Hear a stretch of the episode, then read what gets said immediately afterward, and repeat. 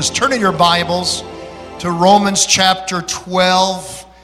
Place your finger on verse nineteen. We'll come there in a bit, but if there's any passage I would choose, it would be that one as our main text this morning. Romans chapter twelve within God's Word. Have you spotted our new visitor here at Lakeside?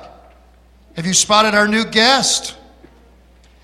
He shows up here every day looking through our windows. Now, I've seen deer out here. Pastor Hal has seen coyotes in our parking lot. But in my years here at Lakeside, I have never, ever seen this. Walking around. And I just saw him this morning. He'll freak you out if you encounter him when you leave this morning. He's strutting his stuff around this building. Do we have a picture? Yes, we have a wild turkey that has laid claim to Lakeside Assembly of God. He's big. He's a big gobbler. My, my. And uh, I was so excited. I was so excited when I spotted him this past week out my window. I wanted all the secretaries to see what I was seeing. So I shouted down the pastoral hallway, "The turkey's here! The turkey's here!" And I forgot that Pastor Hal was counseling somebody. I died a thousand deaths. You know, it's been that kind of a week.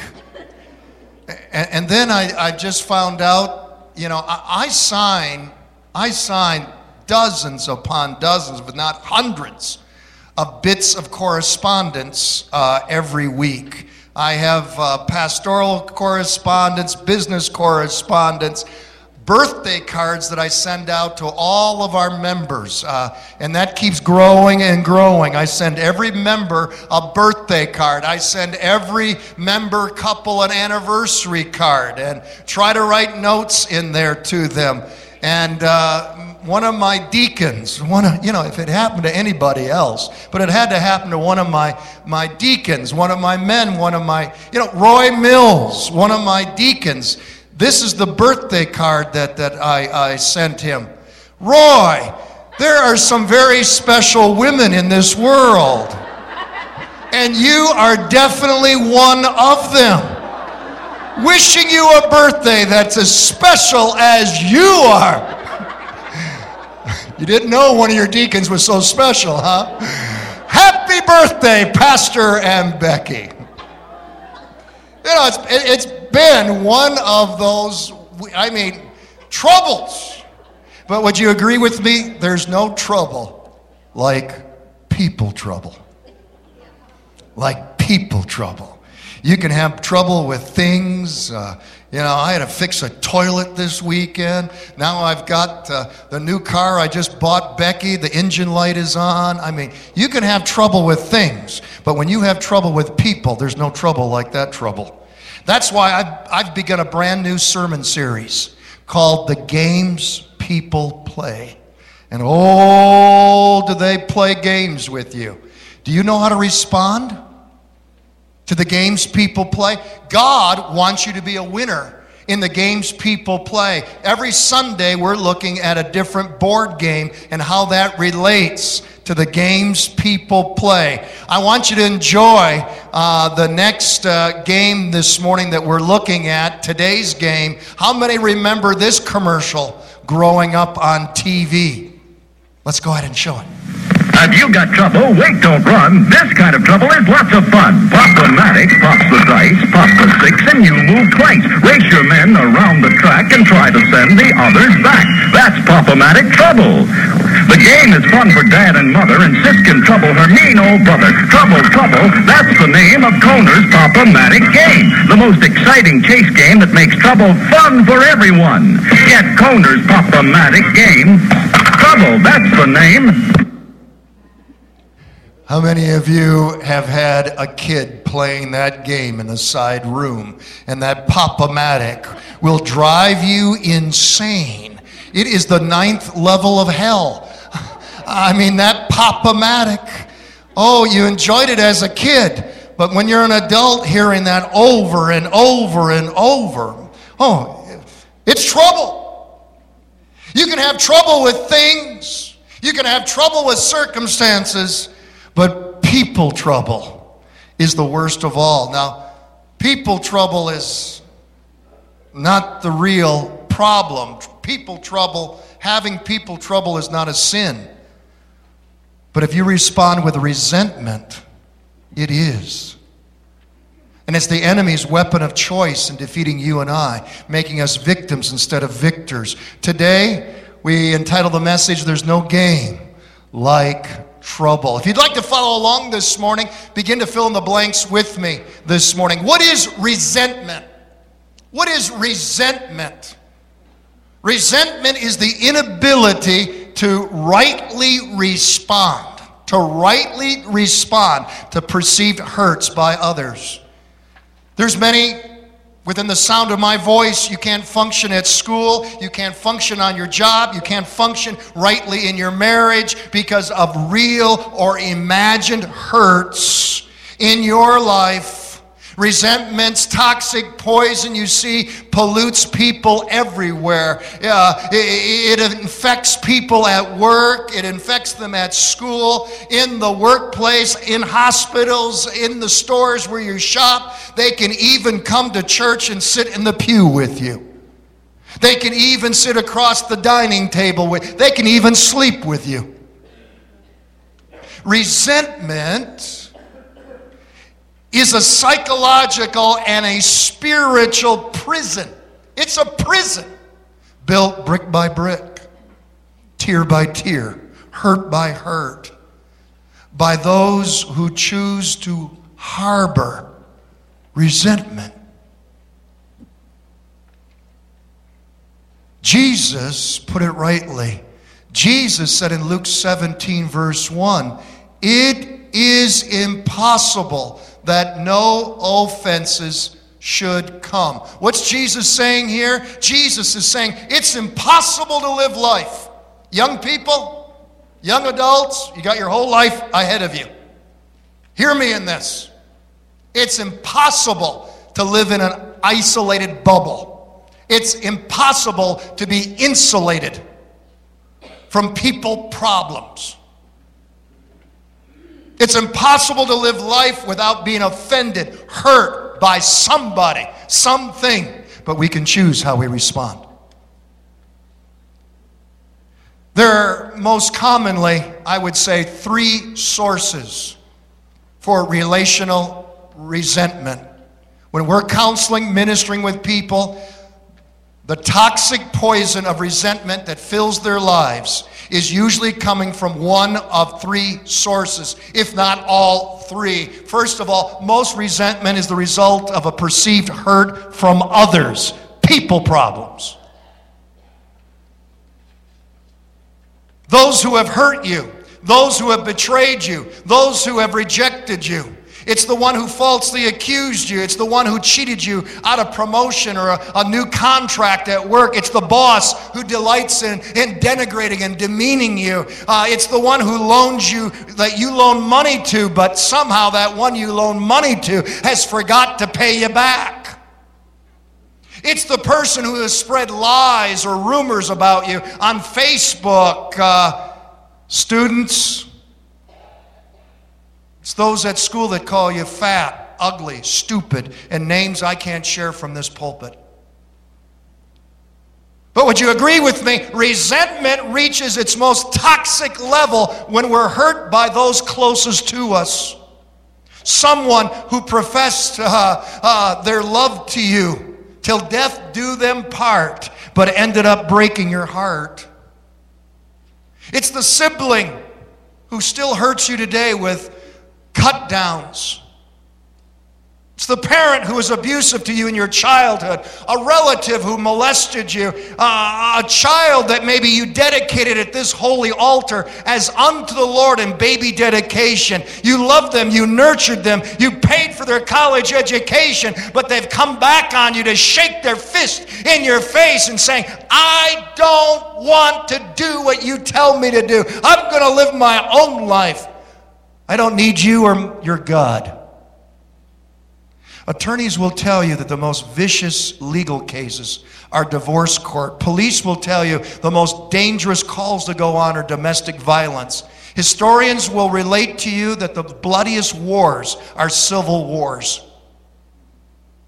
Resentment's poison reigns the greatest among people who were once close. Another relational source for resentment is yourself. People, believe it or not, can be filled with resentment towards themselves for mistakes, for wrong decisions, for sins from their past. A surprising perceived source of resentment is not towards others, or even towards one's self. A surprising, maybe shocking source of resentment are those that are filled with resentment towards God. Towards God. Case in point, Job's wife. Nobody has suffered loss like Job. In one stroke, Job lost his finances, his businesses. He lost his children, his grandchildren. Job lost his health. But it's amazing how at times the enemy will take everything away, but, you know, take some things but leave other things. And Job's wife was left. She was a real piece of work, wasn't she?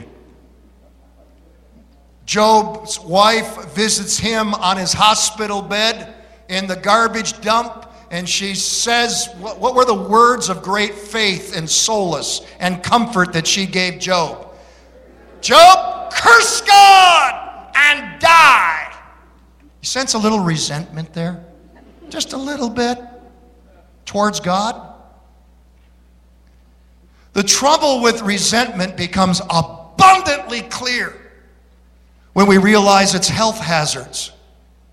Research, research has discovered that resentment can produce all kinds of psychosomatic illnesses. Anything from ulcers to migraine headaches, colitis to heart attacks. Stanford University psychologist Fred Luskin said there's a lot of research on the negative effects of resentment. It makes you much more likely to have heart disease. It increases your risk of stress-related orders. It raises your blood pressure. Wanting to hurt somebody is like pouring Drano into your own insides.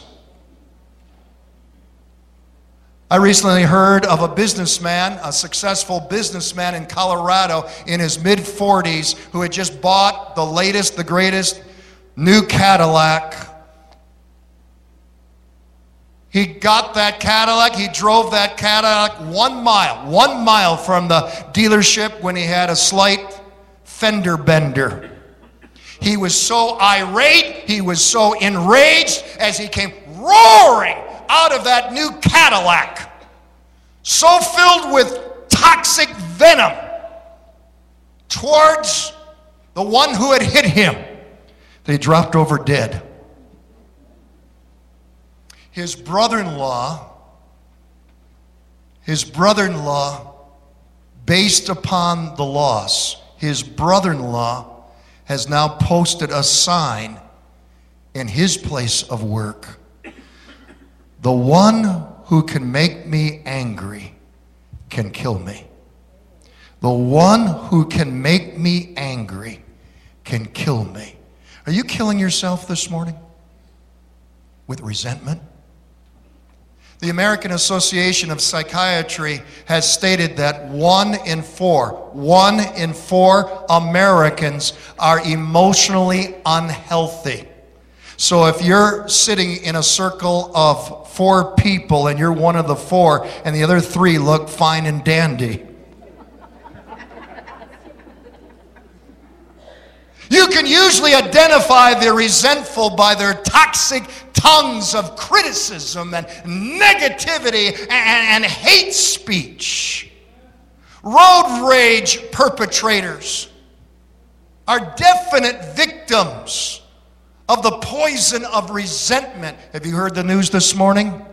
N F L, N F L super uh, uh, hero gunned down, dead. Will Smith, dead. At the gun of a road rage perpetrator? What happens when resentment is not expressed, though, like in road rage? What happens when, when resentment is internalized, when it's shoved down, when it's repressed? When you internalize resentment, it becomes depression. Another definition for depression is frozen rage. Resentment will express itself one way or another, and that's where so many psychosomatic physical illnesses come in play. When we internalize anger, resentment. Reminds me, I love the story of the truck driver that was uh, calmly eating his lunch uh, uh, in the uh, uh, uh, expressway diner. Three Hell's Angels come uh, walking in, strutting in. And uh, some of you have heard this one. The one Hell's Angel uh, drank from the trucker's cup of coffee. The other Hell's Angels took a bite out of his sandwich. The other Hell's Angels took uh, a good piece out of his pie. And all three of the Hell's Angels stood there and laughed. Ha! What are you going to do about that, old man? The old truck driver didn't say a word, calmly got up, paid his bill, and left the cafe. The leader of the three Hell's Angels looked at the waitress and said, ha! What a sissy! What a loser! He sure ain't much of a man! The waitress said, I don't know what kind of a man he is, but I sure know he's not a good truck driver. He just ran over three motorcycles out in the parking lot.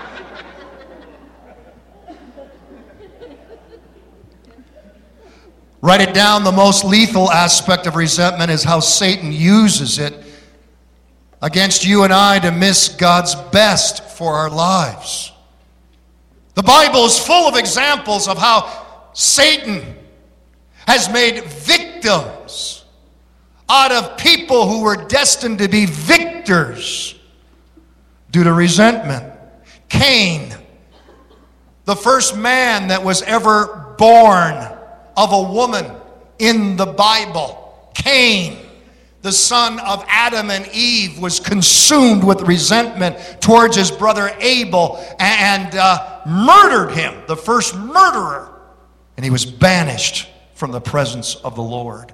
Moses, Pastor Moses, after pastoring his congregation, Israel, in the wilderness for how many years? forty years. And hearing their incessant, incessant complaining and whining and groaning and moaning, he had had it up to here with them. And instead of speaking to the rock like he was commanded by God, he struck the rock more than once in anger, resentment.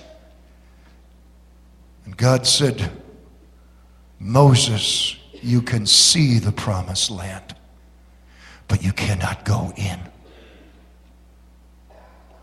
Elijah was so consumed with resentment towards the people of God because they had forsaken the things of God. Elijah said, I'm the only one left serving you, Lord. Now, God, take my life. I don't want to live any longer. I want to die. Their resentment is causing depression. And then how about the man that went to Jesus school, Jesus University? He walked and talked with Jesus for three years. He saw the miracles. He saw the lame walk, the blind see. He saw the demons cast out. He saw the dead raised. He saw Jesus walk on the water and still the storm. And yet in the final analysis, when Jesus rebuked him, when the woman poured perfume on Jesus, and Jesus said, leave her alone. Yet this one said, that could have been used to, to fund the poor, to give money to the poor. The reality was he was putting his hand in the church offering bag and stealing and embezzling. And Jesus rebuked him and said, she has done a good thing upon me. Leave her alone. And immediately this one, who is he? Judas, went out and betrayed his only Lord, his only Savior.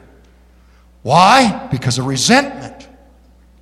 Resentment, an unteachable spirit. Resentment.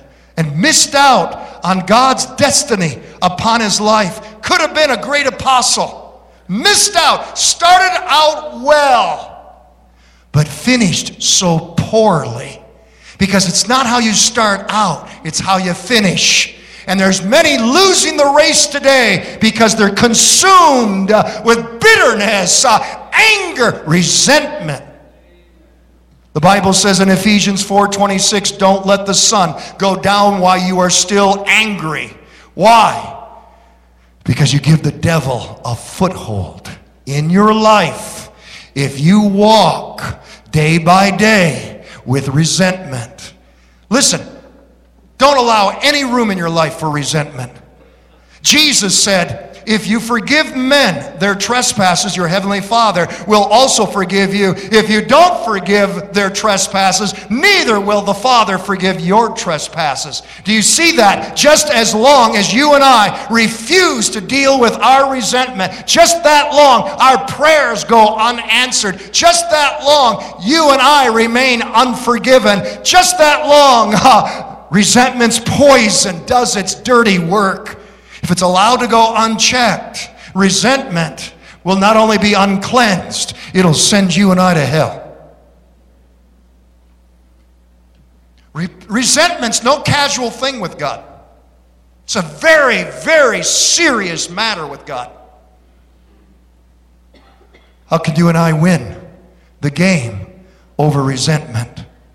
How, and you, how can you and I win the game, win the victory over resentment? A pastor was preaching that we must, we must forgive our enemies. And uh, he asked the congregation, how many of you, how many of you have forgiven your enemies? Everyone in the congregation raised their hands. Everyone except one old, dear, sweet lady, ninety-three years old. And he said, my dear sister, you must have misunderstood me. You're the only one that doesn't have their hand lifted up. You mean to tell me you have not forgiven your enemies? She said, I don't have any enemies. Oh, please come up here uh, to the microphone and, and give us your testimony. You don't have any enemies. Come, we want to hear the work that God has done in your life. How is it that you don't have any enemies? She took the microphone from him, looked the congregation in the eye, and she said, I just outlived all the old buzzards. Resentment. It's a serious matter with God. How can you be a victor and not a victim of it? First of all, decide to admit you have a problem with resentment. Admit it. You'll never change what you don't confront. Refuse to make excuses. Look yourself in the mirror today and say, starting today, buddy, we're going to change for the glory of God. We're going to walk in release instead of resentment. Refuse to follow the pathway of indecision. There's no such thing, hear me in this, there's no such thing as indecision. There's no such thing as it. Either you decide or you decide not to decide. But in either case, you've made a decision. Secondly, choose to reconcile with those who have hurt you. This is the word of the Lord. Ephesians chapter four, verse thirty-one. Get rid of of all bitterness, rage, and anger. Be kind and compassionate to one another, forgiving each other, just as Christ. Just as in Christ, God forgave you. The cure for resentment. You might want to write these steps down. I'll move quickly. I want to give you, I want to give you steps for being cured from resentment. I want to give you six quick steps. Number one, number one, write down a list of all the hurts, all the wounds that you have received from that person. Write down all the offenses, all the bad things that they have done to hurt you. Write it down. Secondly, I want you to realize the list God has written up on you. What's on God's list with you? Thirdly, realize how He's forgiven and forgotten everything on that list, if it's under the blood. Number four, instead of being ruled by your feelings, choose to be ruled by the holy, immutable, authoritative, inspired, uh, indestructible, infallible, inerrant Word of God. God's Word says in Romans chapter twelve, and this is our main text this morning, do not take revenge, my dear friends, but leave room for God's wrath. You stop playing God and let God be God. Resentful people are playing God. There's only one who has the right for vengeance. And that's what the Bible says. It is mine to avenge. I will repay. Put it in God's hands. I said, put it in God's hands.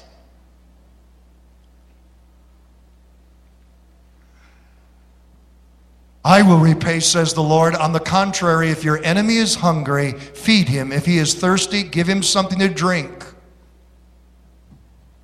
You and I can't handle hate. We can't handle revenge. I preached this last week.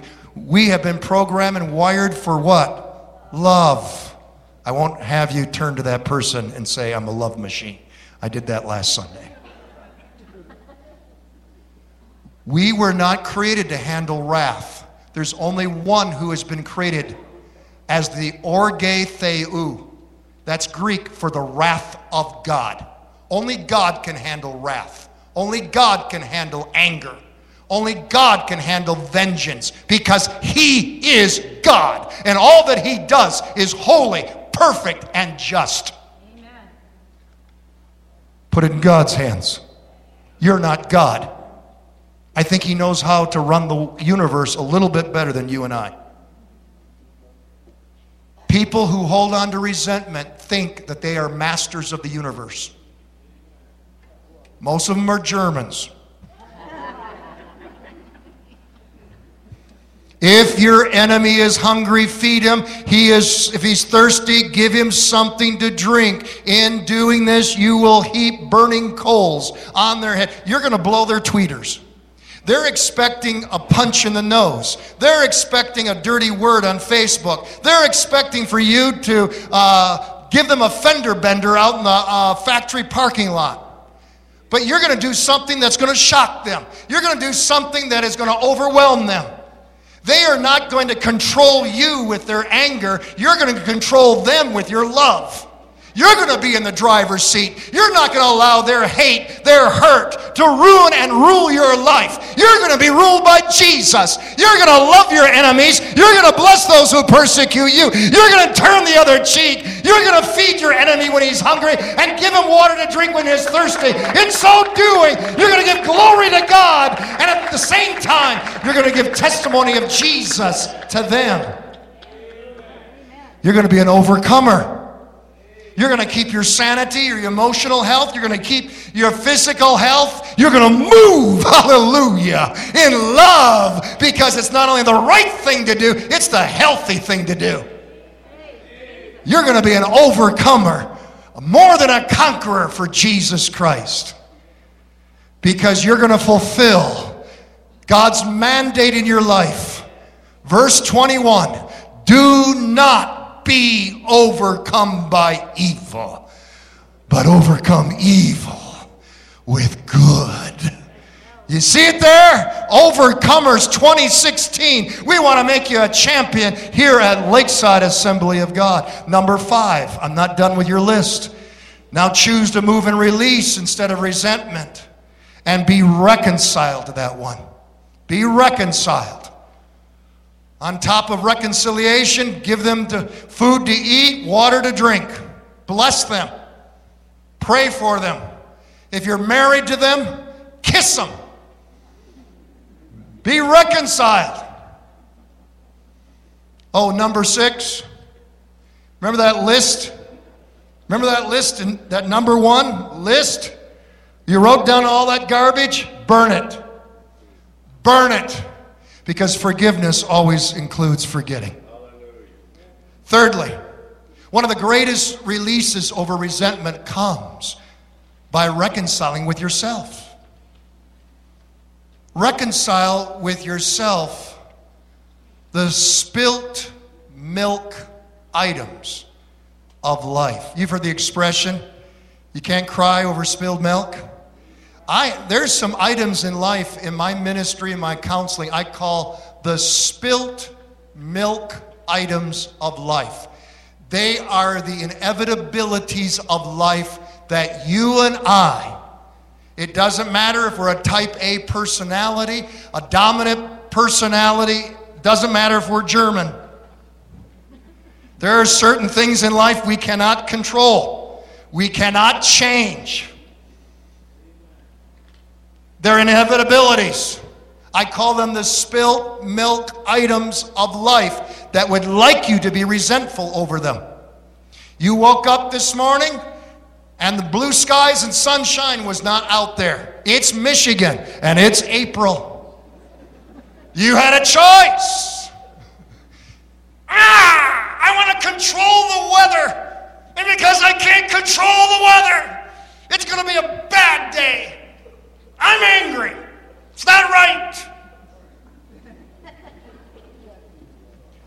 Or you can wake up and say, thank God my name's not in the obituary column. Hallelujah. This is the day that the Lord has made, and I'm going to rejoice and be glad in it. Hallelujah. You got a choice. There's inevitabilities in life. Some are resentful because a loved one has died. You can't change it. The Bible says, for once it's appointed unto people to die. You can't change the inevitability of death. You can't change the foolish choices of your grown children who have made bad decisions. There's no use in you having sleepless nights. There's no use in you going to an early grave. You cannot change the fact that one day your spouse said to you, I want a divorce. These are the spilt milk items of life. When you fight the inevitable situations of life, you will grow resentful. It'll put you in the hospital in an early grave. And you could even lose out with God. Don't go there. Don't go there. Be reconciled with those issues and declare, I can't change people, but I have the ability to change myself, and I choose to be better instead of bitter. Amen. Countless people also live with toxic resentments toward themselves because of their bad choices in the past, their bad decisions, their failings, their sins from the past. Carl Menninger, the famed psychiatrist, said this. This is a powerful research statement. If I could convince the patients in psychiatric hospitals that their sins were forgiven, this man is not a Christian. seventy-five percent of them could walk out the next day. Do you see the mandate the church has? Do you see the power of grace that the church has within our hands to declare that Jesus has come to bring deliverance to the captive, to set at liberty them that are bruised? Reconciliation.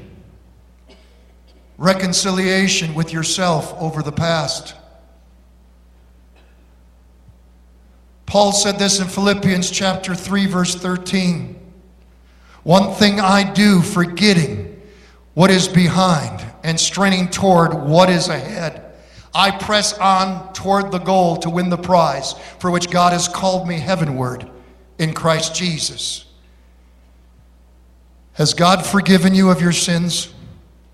Has God forgiven you of your past? Even the skeletons in your closet? Has God forgiven? Has God forgotten? Thank you for your enthusiasm. Has God forgiven you, Lakeside family? Has God forgotten those things? Then you forgive yourself. And you forget those things. The past is the past. The past is not the present. Stop parking by yesterday's failures. Stop driving your life looking in the rearview mirror of your life. Move forward. Live forward. Live with hope. Today is going to be a better day, and there's going to be a brighter tomorrow. Amen. Amen. You'll never be able to forgive others until you forgive yourself. Stop playing the game of trouble's close cousin. What's trouble's close cousin? What game is trouble's close cousin? Huh? Yeah, aggravation will be next Sunday, maybe. The blame game. The blame game. Oh, Pastor, I would never play the blame game. Most of our counseling's the blame game. The blame game is when we refuse to take personal responsibility for what we are or what we've become. The blame game is when it's always, always, always somebody else's fault. Have any of you ever parented a child? It's always somebody else's fault. It's always something else's fault. As we live in the fog of denial, my, you gotta understand. You got to understand, my Boy Scout leader didn't give me enough cookies. And that's why I'm a, a pathological liar this day. That's why I'm a kleptomaniac this day. My Sunday school teacher, when she handed out crayons, didn't give me a yellow crayon. And that's why I have a stealing problem today. I, I, we've heard it all. If it wasn't for my husband, if it wasn't for my ex. And of course, we've heard dozens play the blame game on their parents for the person they've become. My parents didn't love me. My parents didn't love me. That's why I'm a drunk, a drug addict, a philanderer, an adulterer today. My parents didn't love me. Hey, that's good freshman psychology, but that's lousy Bible theology. When we come to Christ, I said when we come to Christ, when we come to Christ, we are a new creation, and all things have become new. Hallelujah.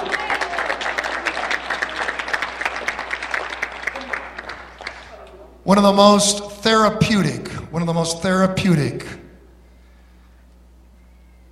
answers that I could give you, one of the most profound deeply soteriological, revelatory concept that I could convey and communicate with you. Comes down to three words.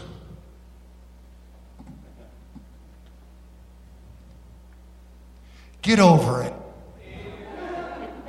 Get over it. Did you fail algebra last semester? Get over it and do better next time.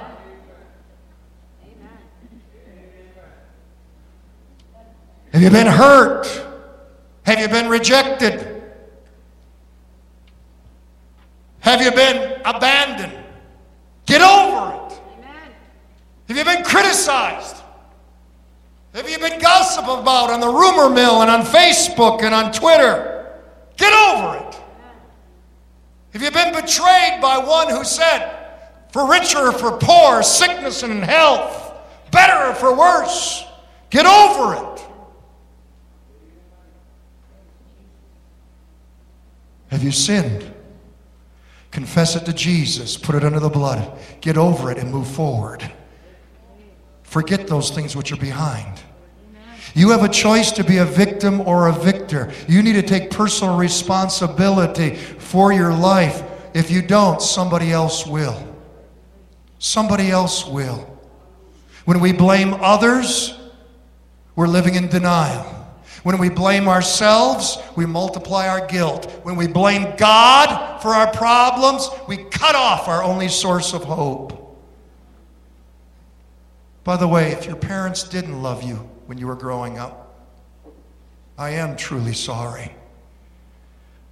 But we're here to tell you this morning, there is a Father. There is a Father. There is a Father who loved you the most, and He loves you the best. It was not a casual love. The juice in these communion cups uh, represents the shed blood of the only begotten Son of God. Uh, the Father's best. Uh, he loves you so desperately. He loves you so passionately. He sent His best. You are so special to Him. You are the apple of His eye. You are His choice. Uh, he looks upon you and says, you are my child in whom I am well pleased.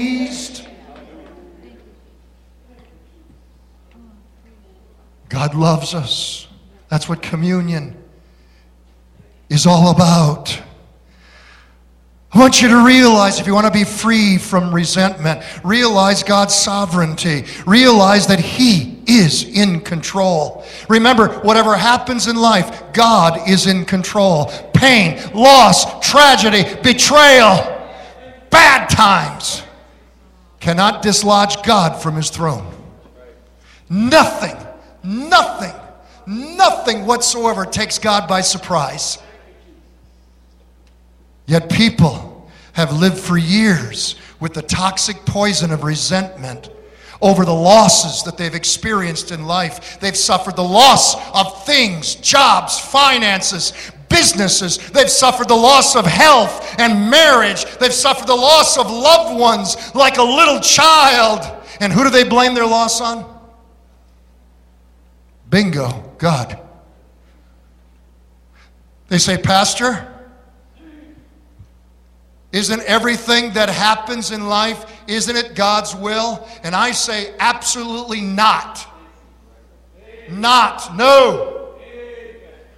I want to remind you, this world is not the way God intended it. This world is sin-cursed. Adam and Eve opened the door to sin.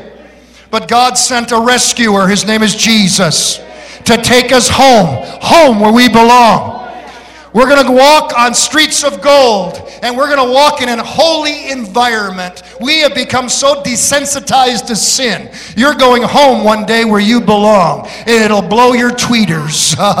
Heaven is the final adventure. It is the most glorious adventure of all. Number one, you live in a sin-cursed world. Don't blame everything that happens in this world on God. Whatsoever. Who's the god of this age? Who is the prince of the power of the air? Who said, I will give the kingdoms of the world to you if you will bow down and worship me, Jesus? Satan. This is a sin-cursed, Satan-ruled world. But Jesus is coming back one day with the title deed that he won at the cross of Calvary. I have returned. Hallelujah. What a day that will be when our Jesus we shall see. God is sovereign. That word sovereign means God is in control. But understand this. God has not created robots. People have a free will. God has created us with a free will to love and serve him or deny him. When you ask me the question, Pastor, look what ISIS did in Paris, France. Look what ISIS did in Belgium. Look what ISIS is doing in the Middle East. Pastor, did you hear about the school shooting that took place in Connecticut? Pastor, Columbine. Pastor, Pastor, why does God allow this? God has given people a free will. God has bound himself not to violate our free will. Is God in control? Yes. And we serve a mighty God. He's not only all-loving, he's all-powerful. And he can take what was intended for evil and turn it into the good and for his glory. Hallelujah! Hallelujah! Hallelujah! Hallelujah! My dear Christian, my dear sister and brother in the Lord, God has not promised you a storm-free life. God has not promised you the absence of storms. But God has promised to be in the boat of your life. And as long as he's in the boat, as long as he's in the storm, he can rise up and he can declare, peace, be still.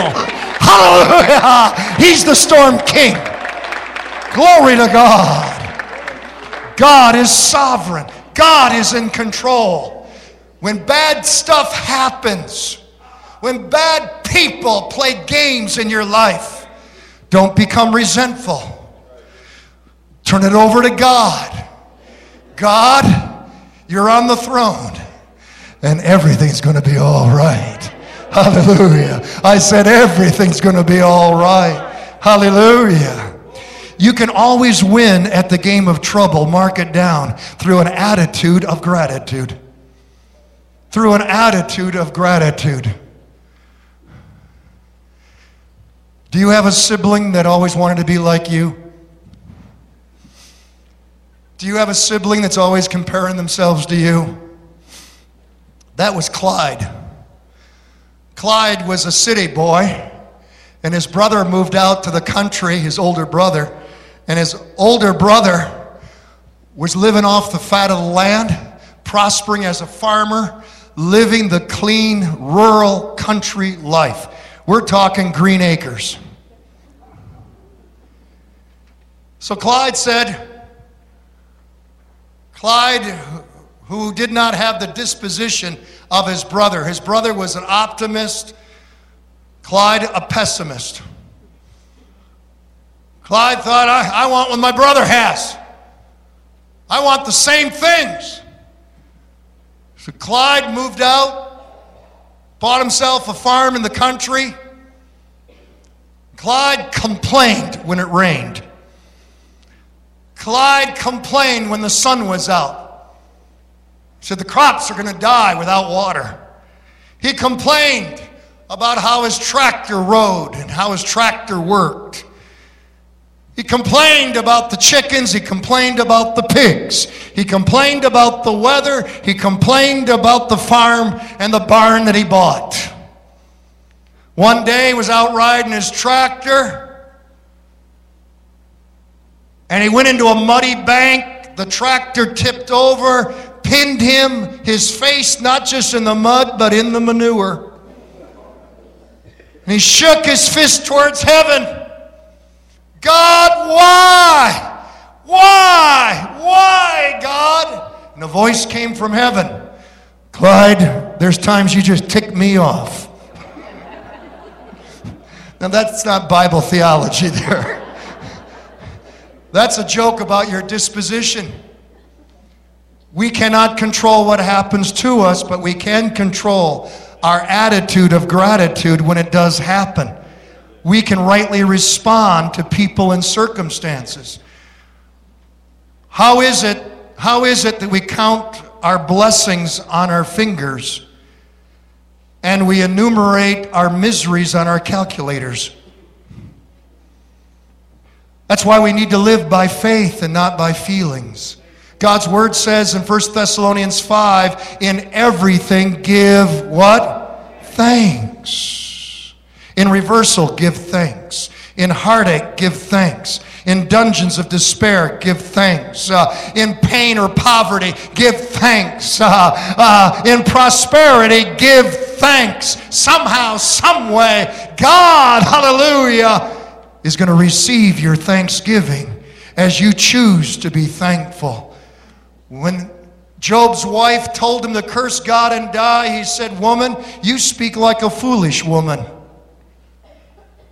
He said, "Naked I came into this world, naked I will leave it. And I bless the name of the Lord. Though he slay me, yet I will trust him. My Redeemer liveth." Learn to give thanks. Learn to give thanksgiving. When you give thanksgiving, you create a pathway for the miraculous. When you have an attitude of gratitude, that is an open door for the miraculous of God to be poured into your life. When you give praise and worship and thanksgiving uh, in the midst of your pain, your poverty, your trouble, guess what?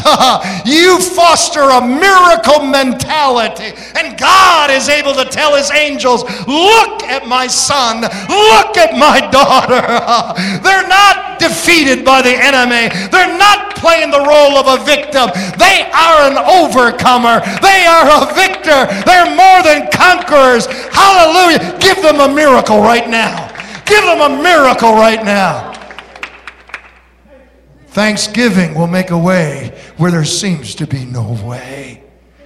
Hallelujah. Lastly this morning, lastly, ultimately, real victory over resentment takes place as we choose to die and let Jesus live through us.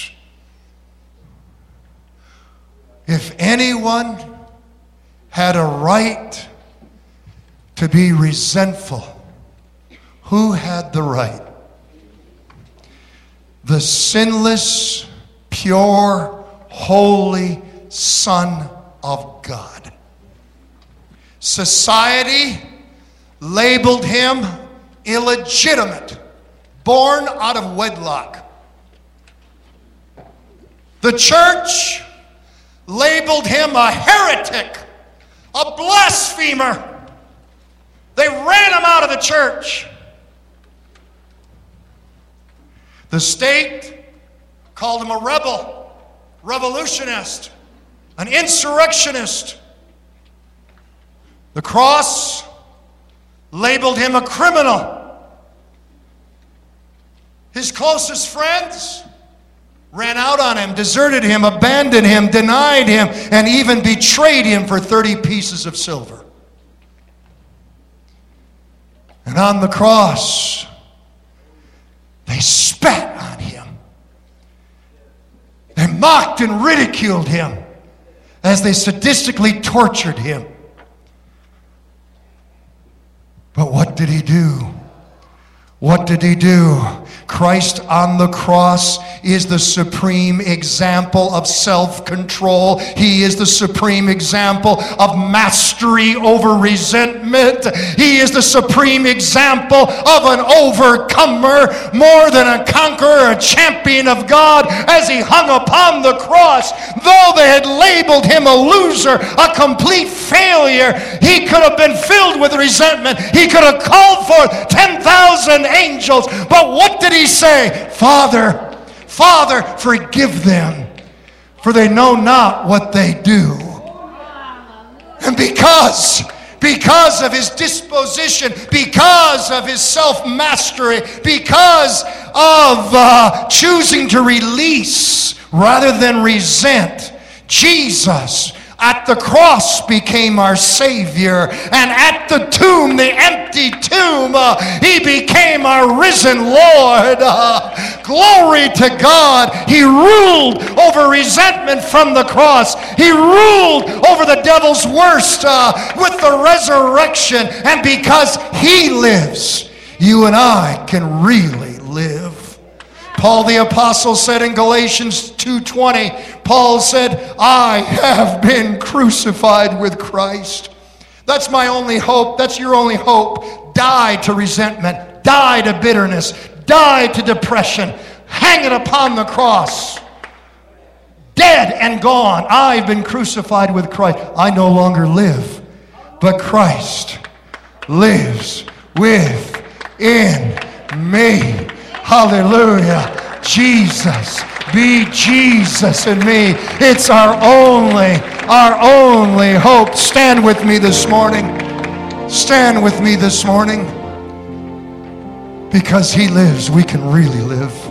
He's our only hope. Most of us in this room remember the Vietnam War. You that have grown up during the wars of the Middle East cannot imagine what Vietnam was like. I can remember as a kid, night after night after night on the news, five hundred soldiers dead, five hundred soldiers dead. You cannot imagine. And then they came home. And how did our nation treat our soldiers, our military? Our Vietnam heroes, they were spat upon at the airport. They were cursed. This nation owes a debt of gratitude to those who faithfully served in Vietnam and didn't run to Canada.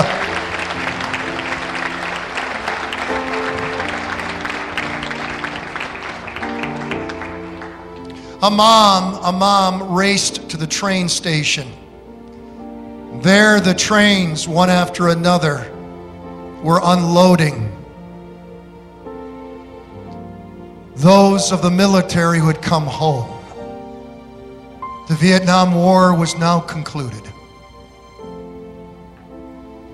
This mother had heard that her son Billy had been wounded, injured in the war, but she just figured he'll heal up. And everything will be okay. Everything will be as it was.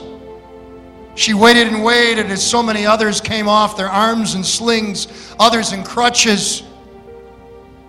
And then her eyes grew wide with shock.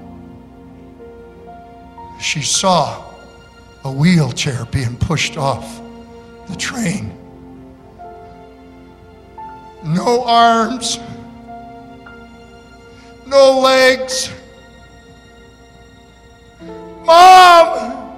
Mom! It's me, Billy! I'm home! She shrieked. Son! Son! The war has taken everything from you! Billy looked up, his face just glowing. Not true, Mom! Not true! I still have my Jesus joy. Nothing can take that from me. True story. And Billy said, the joy of the Lord is my strength. Hallelujah.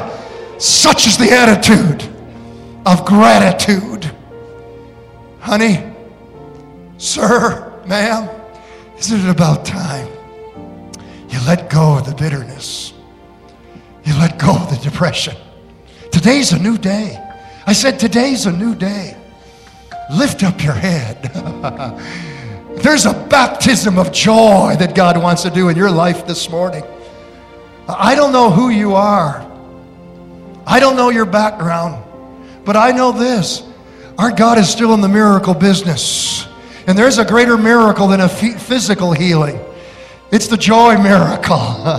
It's the release from resentment miracle. Hallelujah. How many of you this morning, I said, how many of you this morning, you have been deeply offended, you have been deeply hurt by someone?